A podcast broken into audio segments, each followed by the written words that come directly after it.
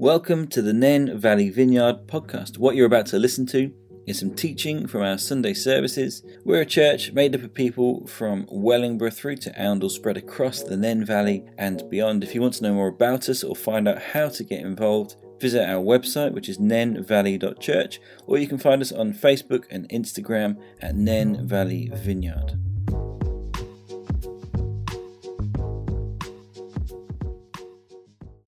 Well, good morning, everybody. Um, just for those who don't know, my name's Tom, and quite unbelievably, I'm one of the pastors here. Uh, I know you look at me dressed like a slob and with a silly beard, but it's a real thing that's happening uh, in the world. Uh, um, a few weeks ago, uh, Sally kicked us off in this teaching series called Opposite Way. Um, I'll unpack that a little bit. But she, she started by talking about actually in a world that is full of division and polarization and things like that, what does it look like to be a people who embrace others? And then a couple of weeks ago, I shared, you know, in a world that is increasingly becoming fascinated with like a cancel culture, like a kind of anti forgiveness culture, how might we as Christians, as followers of Jesus, practice forgiveness? Um, and why do we think that's a good thing? And this, this series, if you've been with us for a little while this year, um, our, our teaching this year has kind of gone a bit like we've talked about spiritual practices. We did a, a series on the story of God, which was quite like in depth and theological. This is like the slightly lighter on the theological side. But equally, I think there's some challenges for each one of us. The premise being, we think Jesus calls us to live in an opposite way to the world around us in many ways. And what are some of those things? Um, and what you'll see as we go through this is we're not necessarily talking about the issues we, you think that we might or maybe should talk about. So we're not really going to touch on uh, sexuality or gender or money or work, uh, politics, any of that stuff. And some of you go, well, surely Jesus has opinions about all of those things. And I would say, I would say so, yes. But he has opinions about lots of other things that fly under the radar for us because for whatever reason, we deem them not important enough to bring up. So we've looked at, as I said, embracing others and forgiveness. This morning we're looking at asking questions, which sounds completely off for some of you, I'm sure. Uh, we're going to talk about worship and gossip and things like that as well. Um, and some, maybe you are the kind of person who loves to go into the big controversial stuff, and we will, with time, I'm sure, do all that stuff. But through this series, the key thing really for me is these things that we are talking about. They are just keys to following Jesus. If you are a Christian here, in some ways, that phrase Christian is unhelpful to us in the world that we live in. Because for many of us, we would still perceive the nation that we live in as a Christian nation. I, I mean, I, I could sit down, I could argue with you for hours about that. But the assumption is we still live in this kind of Christian nation or a post Christian nation, which is actually, even when you look at our laws and the fact that we have human rights, those things are undergirded really with Christian values. Um, and really, can I be really honest for a minute? I'm increasingly not referring to myself as a Christian. I'm increasingly referring to myself as a Muslim. No, I'm not. I'm increasingly referring to myself as a follower of Jesus. Because I think that differentiates me from a cultural Christianity to one that hopefully reflects something of Jesus to the world around us. And is a challenge to me as well, because I can live like a Christian and look at the world around me go, yeah, I'm great, I'm living like a Christian. But I think if you follow Jesus, then Jesus will challenge you and challenge you and challenge you, but meet you in those challenges. Now, I've grown up I don't know about the rest of you. I've grown up in a church in this country that is obsessed with issues. Issue after issue after issue. They change, um, they change and they change. And part of that really is because the world around us is changing in lots of ways. So there's this idea, something called Christendom, which, it, to make it super simple, is the idea that the, the, church and the state are really intertwined and are one and the same. Um, now, I just don't think that's the nation that we really live in anymore. And I'm also not scared about that, if, could I be honest? Uh, and this is probably one of the more uncomfortable things I say. The places that Jesus is most at work in the world and the church grows the fastest is not in nice, comfortable, Christianish Western world. the places the church grows the fastest Afghanistan, Iran, North Korea, China, places like that. That actually, the, the more opposed to the church the world around us is, the more the church depends upon Jesus and the more that Jesus does his work. That's to make it super simple and sound, make it sound quite nice and comfortable, and it is not. But actually, as the church has observed these changes in our culture, we become concerned with the issues that come up as the what we would perceive as the erosion of our rights and our voice. Does that make sense? So we move from issue to issue as those issues arise. And I think I've sat in more seminars about particular issues than I have sat in seminars on what would it really look like for me to do what Jesus did. I think I've heard more, in a sense, I've heard more about what Jesus is against than what he is for from the church. I've heard more about what he didn't do than what he has done. And so each week, really, we want to look at some of these things. And in a sense, this series could go on forever. We could find issue after issue, thing to oppose, thing to have an opposite view of, probably forever. But we've just picked a few, and we want to ask actually, what would Jesus do in his upside down kingdom kind of way in light of that? And for each one of us, you, uh, some of you are probably not old enough to remember this, which is kind of terrifying. Do you remember when we had the bracelets, the WWJD bracelets, and they were a thing? Um, I think every now and then they appear as like a cool retro thing, which is depressing. Um, but uh, they do. But I think it, that question's fine. But actually, there's a, a, slightly better question that I'd love us to consider as we go through this, which is something more along the line of what would Jesus do if he were me? What do I mean by that? There is a reality to Jesus in the scriptures as we see him, where he is a middle aged Jewish rabbi living in occupied Judea. Just a different worldview to you. So when you are a mother who's considering, thinking about, what, you know, what's the best thing for me to do about breastfeeding? Jesus doesn't really have answers to that because he was, when he was with us, a man. Okay? So there are all sorts of issues. That's probably the most stark one I could come up with without like crossing really uncomfortable lines. Where actually we just have to be wise and think, what would Jesus do if he were me? And what do the scriptures tell me? And what do others around me tell me? So this morning, um, in a world of statements, what does it look like for us to be people who ask questions? And ironically, I feel it acceptable to start this by making a bit of a statement, um, which is not lost on me.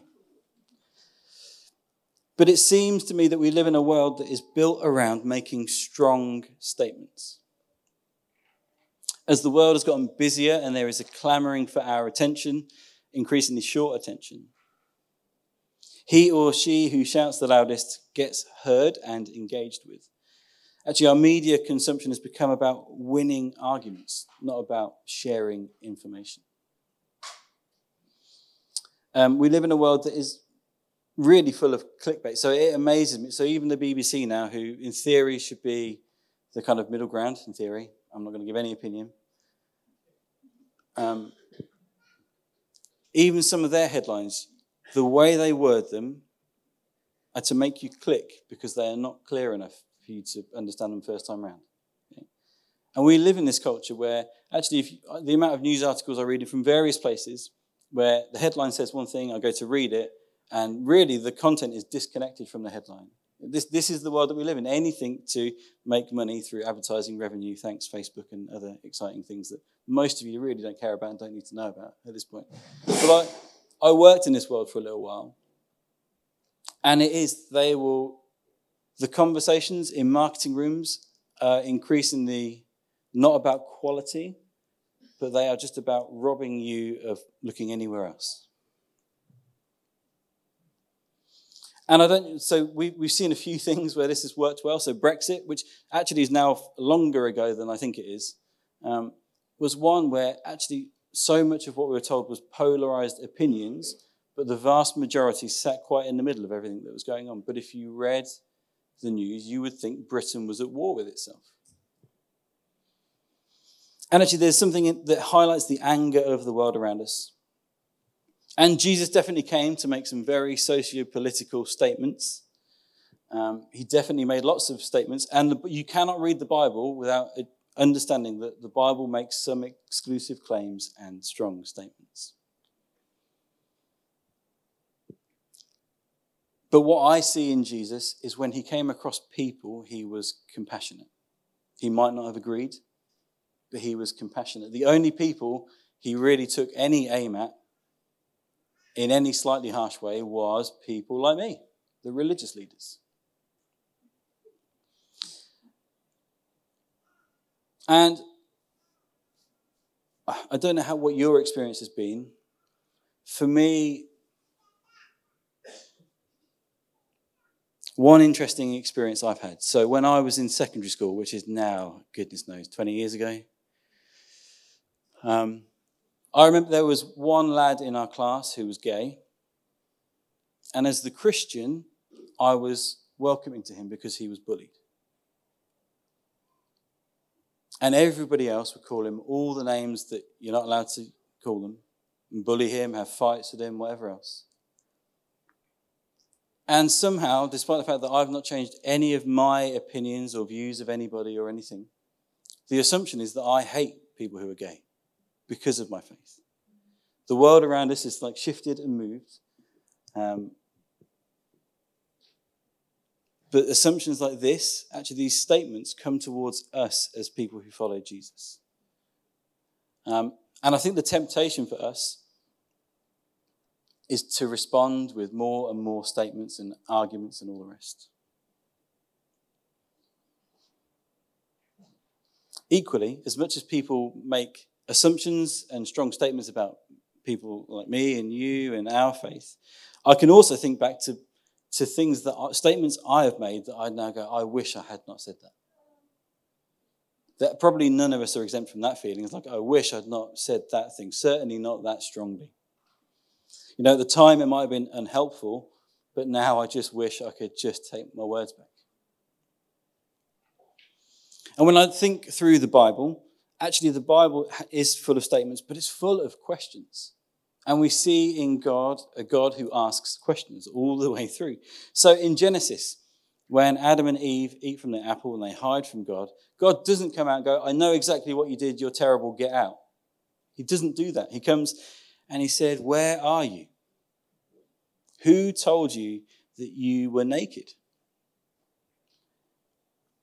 Did you eat from the tree? Those are all questions.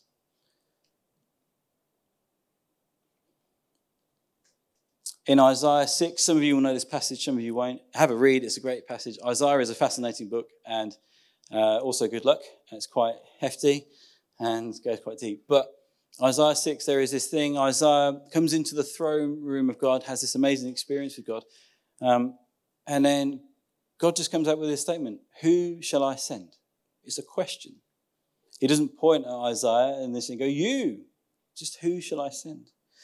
And then Jesus, Jesus asks questions all the time. Jesus is incredibly frustrating to be around, I suspect, because every time you make a statement or ask a question, he responds with a question or a story. Like, Jesus, just tell me the answer. But he responds in all these different ways. One example is Matthew 16, from verse 13 to 16 says this. When Jesus came to the region of Caesarea Philippi, he asked his disciples, Who do people say the Son of Man is? They replied, Some say John the Baptist, others say Elijah, uh, and still others Jeremiah or one of the prophets.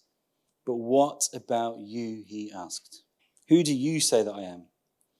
Simon Peter answered, You are the Messiah, the Son of the living God. And Jesus goes on to bless him, makes that statement of Jesus, uh, that Peter, I'll build this, my church upon you, and there's all sorts of imagery I'm not going to go into. Acts 8, the early church, this, this pattern seems to continue a little bit. Now, an angel of the Lord, this is Acts 8, 26 to 39. Now, an angel of the Lord said to Philip, Go south to the road, the desert road that goes down from Jerusalem to Gaza. So he started out, and on his way, he met an Ethiopian eunuch, an important official, in charge of all the treasury of the Kandake, which I'm probably saying wrong. I apologize to all of Ethiopia. which means Queen of the Ethiopians. This man has gone to Jerusalem to worship, and on his way home was sitting in his chariot reading the book of Isaiah the prophet. The Spirit told Philip, Go to that chariot and stay near it. And then Philip ran up to the chariot and heard the man reading Isaiah the prophet. Do you understand what you are reading? Philip asked. How can I, he said, unless someone explains it to me? So he invited Philip to come up and sit with him. This is the passage of scripture the eunuch was reading. He was led like a sheep to the slaughter, as a lamb before its shearer is silent, so he did not open his mouth. In his humiliation, he was deprived of justice. Who can speak of his descendants? For his life was taken from the earth. The eunuch asked Philip, Tell me, please, who is this prophet talking about, himself or someone else? Then Philip began with the very passage of scripture uh, and told him the good news about Jesus. And they traveled along the road and they came to some water, and the eunuch said, Look, here is water. What can stand in the way of me being baptized? And he gave orders to stop the chariot. Then both Philip and the eunuch went down into the water, and Philip baptized him. When they came up out of the water, the Spirit of the Lord suddenly took Philip away, and the eunuch did not see him again, but went on his way rejoicing. That whole, I mean, uh, totally mad course of events realistically started with a question Do you understand what you are reading? Now, there's a fundamental difference between a statement and a question a statement is somewhat final. It's kind of like a, we're seeking closure when we give it. It might be to win an argument. Here is what I think, and I've decided it. And we need statements in our lives for sure. We definitely need statements. I am going to Aldi to buy food. I need to have some statements in my life. And we need some, some other statements, which is, I have decided to follow Jesus. That's a statement that we have to stick by. But questions are also a powerful tool that I think in our culture we don't place enough value on. So statements can be a bit of a power play, and we, this is what we see in the media a lot of the time, is I'm going to try and dominate you with my statements. I'm not going to ask your opinion. I don't care what you think. So that's a statement. But actually, questions give away power. If we ask questions well, they enable people to wrestle with those things for themselves. And this is why I think Jesus uses them often. Actually, they open people up for discovery and for transformation rather than just giving a blanket statement. And I think, you know, Jesus is well aware that not everybody would follow him. So when he says to Peter, Who do you say that I am? he actually gives Peter that opportunity to make a statement for himself. Jesus could have turned around and go, All that stuff people say, actually, they're talking about me. He could have just come out with that statement but he chose to ask the question.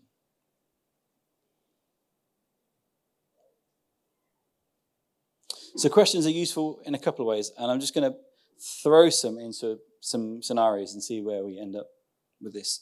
So, questions are useful for us um, outside of this church environment. So, when we're talking to people who maybe don't know Jesus, whatever else, um, in our kind of quote unquote normal everyday lives, questions are really useful.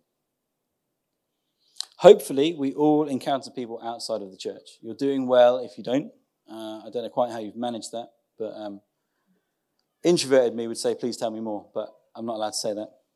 Um, so people outside of like our little community of faith might be skeptical about our faith. They might be sympathetic. They might be outright against it. Who knows?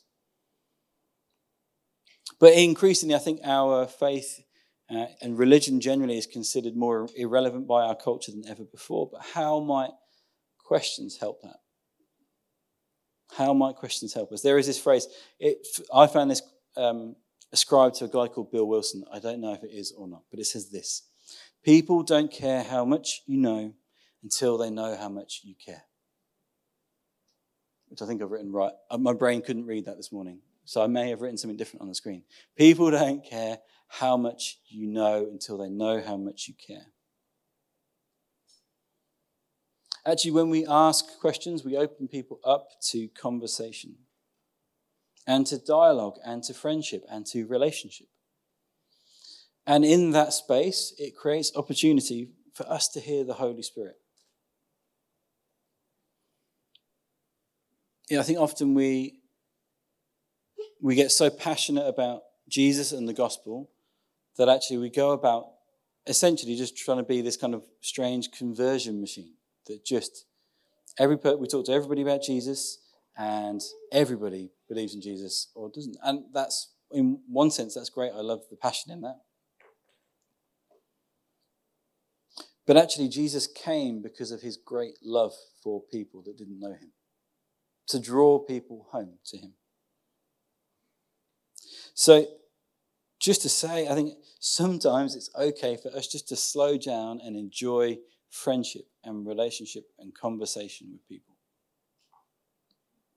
So when you see your neighbor or coworker or friend or whoever, um, here's just a couple of questions. If you are like one of those really awkward people like me, if you I tell you what, if I meet somebody for the first time, I'm amazed they like me the second time uh, because I just if I can put my foot in it, immediately foot is there.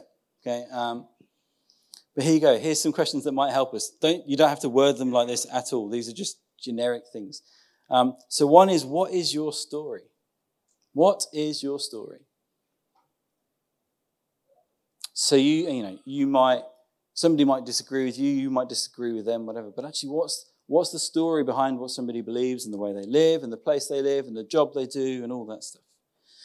The other is, and you have to be careful with this, could I invite you for dinner? Now, you have to do this a little bit carefully uh, because it's not a date. Okay? Just not, that's not what's happening. Flirt to convert is a bad thing. Okay? Um, but actually, in our culture was really devalued and replaced the table as a place for conversation and friendship.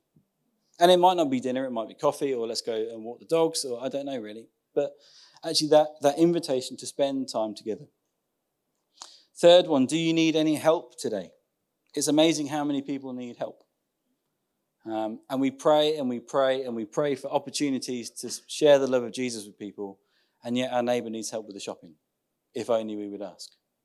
You know, stuff like that. Some of this is dead simple stuff. And then, is there any way I can be praying for you? If, if I'm honest, when I if I uh, get to the point where I feel comfortable asking this question, rarely do people say no. They might say, "I don't want you to pray with me right now," uh, but they're okay with you praying. And so, I think often in our relationships with people outside the church, we treat them like projects. Actually, we devalue them as a human being if we do that. But actually, let's share meals and coffee and DIY projects and you know all that stuff. Give them a lift to town actually just learn to, to love the people and ask questions and value them. And I think in the questions and in the conversation, I think there is an enormous space for us to be listening to the Holy Spirit in that place.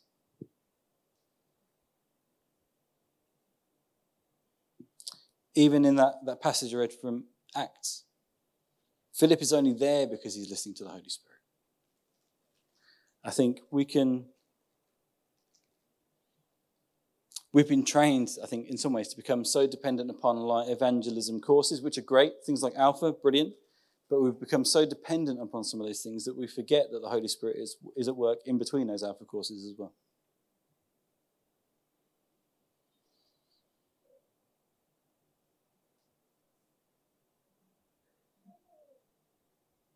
Uh, I have a friend uh, who I was in school with, who um, has basically gone on to become uh, an actress in the adult film industry. He's moved to Los Angeles, all that stuff.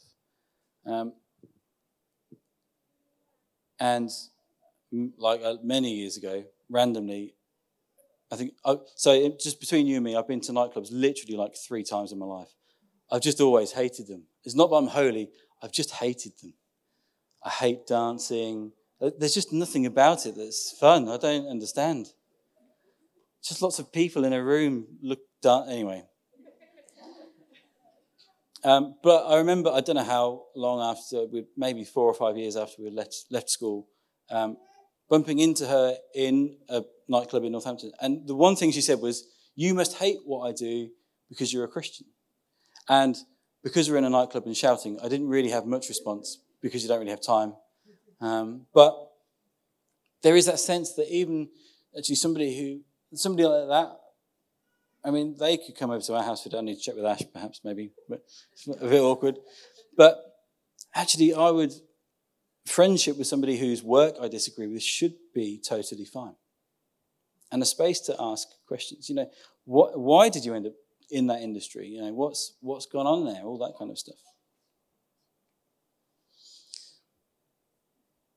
And I think if we ask those questions rather than just make statements, which is, you know, so often, you know, things like that, I've come across this before where Christians will just turn around and go, you shouldn't do that. That's the first thing they say. You shouldn't do that. And I would go, yeah, well, I kind of agree with you, but there's like a whole, like, bunch of relational stuff to do first before we get to that point. The reality is, we probably disagree with most people. We probably disagree with our own behavior half the time. So there's questions for outside the church. There's also questions for inside the church. Um, and these questions are really um, just helpful in our formation. And I think this is why Jesus uses them so often.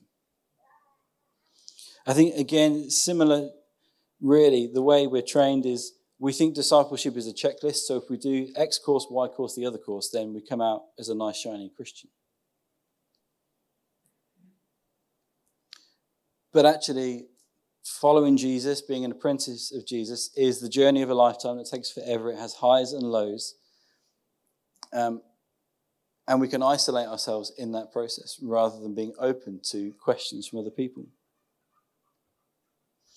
And it's partly, I think, we've embraced this culture because it's the culture around us. So our education system, for all the wonderful things it does, is based on information and not transformation. And there's a difference between those two things. So Jesus will often challenge people on their lifestyle, but he often asks questions rather than make statements. And I wonder in this room how many of us we relate to one another here on a Sunday or in a small group, but nobody ever asks us questions, and we don't ask questions of anybody else. Nobody asks how our walk with Jesus is doing. We don't ask them how their walk with Jesus is doing. We might ask, how they found the hot weather. We might ask how they like their tea when we make them a cup of tea, all that stuff.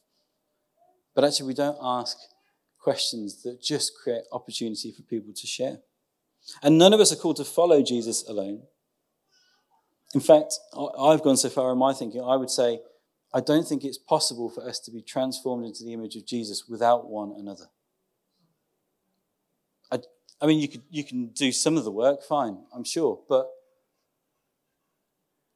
Some of it's good. If you are not encouraged by the people around you, then there's growth missing. But equally, if you are not annoyed sometimes by the people in our community here, then there's, there's opportunity for growth there too in those processes. So, what kind of questions might we ask? These are all just suggestions. You are all adults with brains. You can ask other questions too. But just some that might be helpful to us. Number one, what is Jesus saying to you right now? Or what does Jesus have for you to do in this season? Something in that vein. So, as Jesus followers, we need to follow him. John 10, Jesus uses kind of shepherd language of, you know, he's, he will speak and those that follow him will hear him and go with him. Ephesians 2:10 says, "For we are God's handiwork, created in Jesus to do good works, which God prepared in advance for us to do." So when somebody asks, "What is Jesus saying to you right now? What has Jesus got for you in this season?" Sometimes we'll have an answer, sometimes we won't have an answer, and that is okay. This is why the questions are sometimes really helpful. Because if somebody asks, What is Jesus saying to you right now? and your honest answer is, I don't, I don't know. Life is stressful. I've not really had time to pause and pray or read my Bible or anything. Actually, what a healthy place to be in recognizing that that's where you are at. And you're not in that place alone anymore because you've told somebody.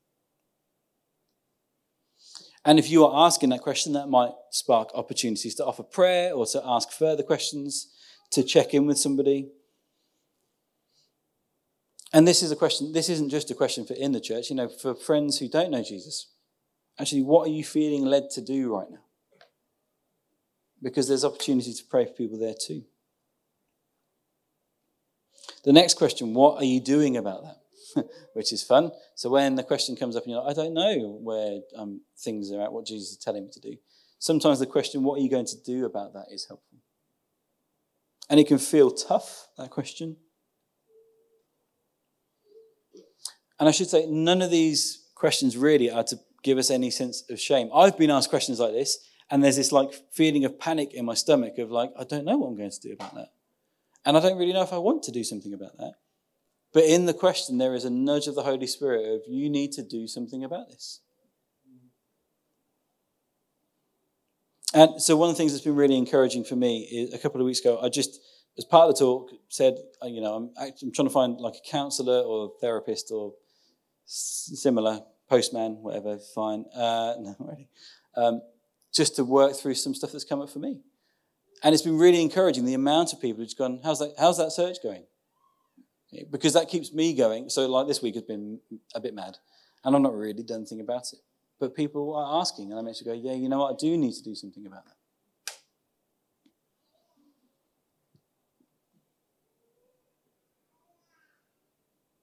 Third question What is hard or difficult about that? Or what is getting in the way? So, the thing that Jesus is asking you to do, what is getting in the way of that? And again, this might be something that just we've never thought about, but questions like this can be helpful in different contexts.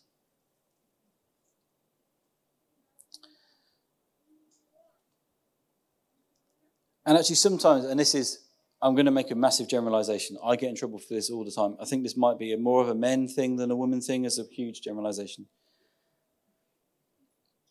But sometimes what people are not looking for is a thousand answers to the struggles. They just need to know that someone's heard them and is walking with them. And all the time, I'm trying to solve people's problems when they don't really need me to solve their problems. They just need to be encouraged to follow Jesus. And if you get a good coach, actually, coaching done well usually doesn't involve telling you what to do as much as asking you questions so that you figure it out for yourself. So, actually, as we ask questions, and this is where questions about giving away power, people wrestle with it and understand it for themselves.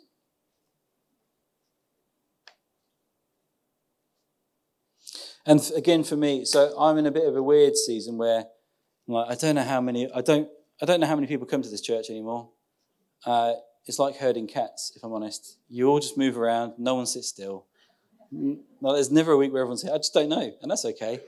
Um, but what I, I have noticed is we've got to a point where there's just more demands on my time because Jesus is sending people. That's great, perfect, wonderful. But a question, you know, that, and this is appropriate for me. What is the thing that is stopping you doing the thing Jesus has asked you to do? Well, for me, that's partly just trying to deal with all the stuff that comes up as people keep coming, um, which isn't bad. But if I don't do something about it, I'm going to end up not doing what Jesus told me, and I'm probably going to end up lying down on a beach, hopefully somewhere for like two weeks, recovering, and then maybe never come back. Uh, we'll see. I, pro- I, promise I'm fine, guys. It's fine. Um, but the question in that is so if I am that busy and that's where I'm at, what are the things that I need to say no to so that I can say yes to Jesus? And actually, if people don't ask me those questions, I probably won't process some of that stuff. I'll just carry on trying to do all the things.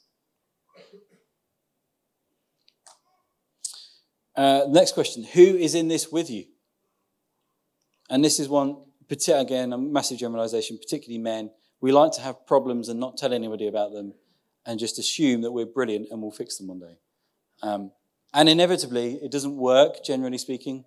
Um, but actually, who is in this with you? If you have no relationships and no friendships, where do you find those? Can you go and find those? Who could walk through this particular issue with you? And equally, who are we then investing in? And then lastly, this last question is how can I help? If you're going to ask people all these questions and you have time, you have permission to go, how can I help? How can I walk with you? How can I pray for you?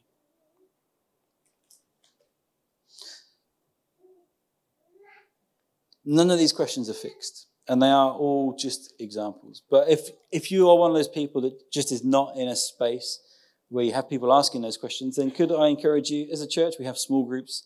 Some of them, honestly, those are sometimes too big for these questions to be asked. We also encourage people into something we call huddles, which is an awkward name for like two, three, four people of the same sex together, just being accountable, opening up a little bit more. Um, actually, just asking some of these questions and walking together. If you've got any questions about that, don't ask me. I haven't got time. But you can come and talk to me. It's fine, uh, and I'll try and like pair you up with someone or some other people. But it does take us being proactive sometimes to some of this stuff as well. And then just the last little one. This is super quick. That we should probably have more questions in our prayer life. And what do I mean by that? So my prayers too often can be, Lord, I want this. Jesus, I need you to do that. Holy Spirit, I need more of you, please. At no point do I go, okay, Lord, what do you want to do today? How do you want to do a work in me?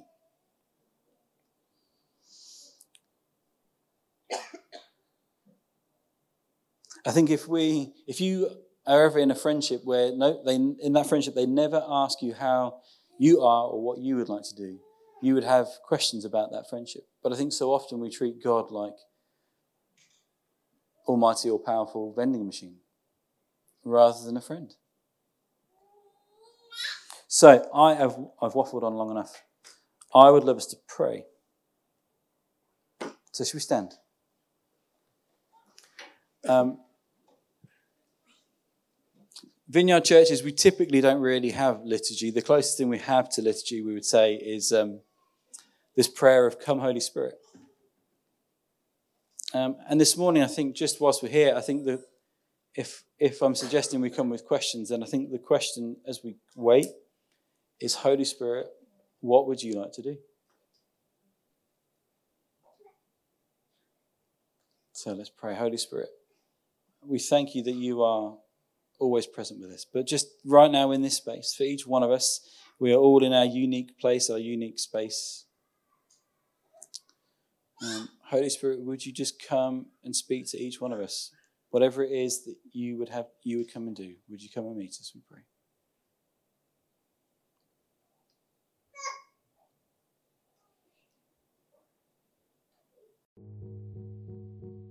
Well, thanks so much for listening to this teaching from Nen Valley Vineyard. We pray it blesses you and produces good fruit in you. If we can connect to you or help you engage with our community, we'd love to hear from you. You can contact us via our website, which is nenvalley.church.